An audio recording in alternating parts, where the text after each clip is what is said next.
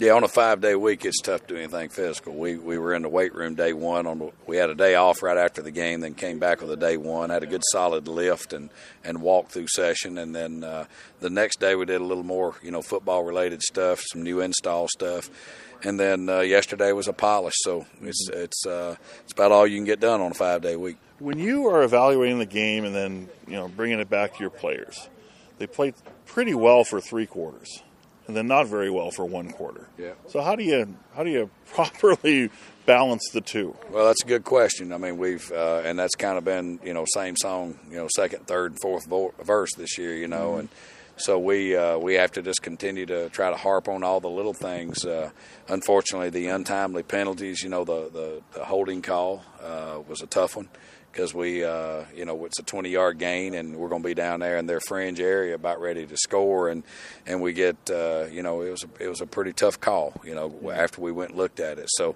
and then after that, they got the football back and, and we had the two PIs, which allowed them uh, to score a touchdown there late to beat us. So, uh, just untimely penalties uh, on our side, and we, we hope to uh, bring more, you know, a little bit more discipline to the game. What are you seeing out of the offense led by Tre Ford? And everyone's talking about the running, and the running was spectacular.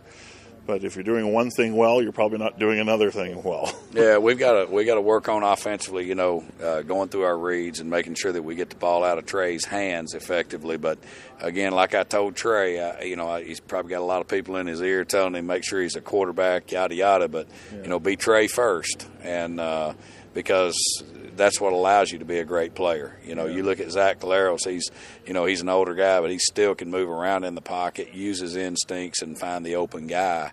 And uh, and it doesn't matter if it's a five yard pass or a thirty yard pass. Into the end of the night, did you get the guy to the? Did you get yeah. the ball to the receiver?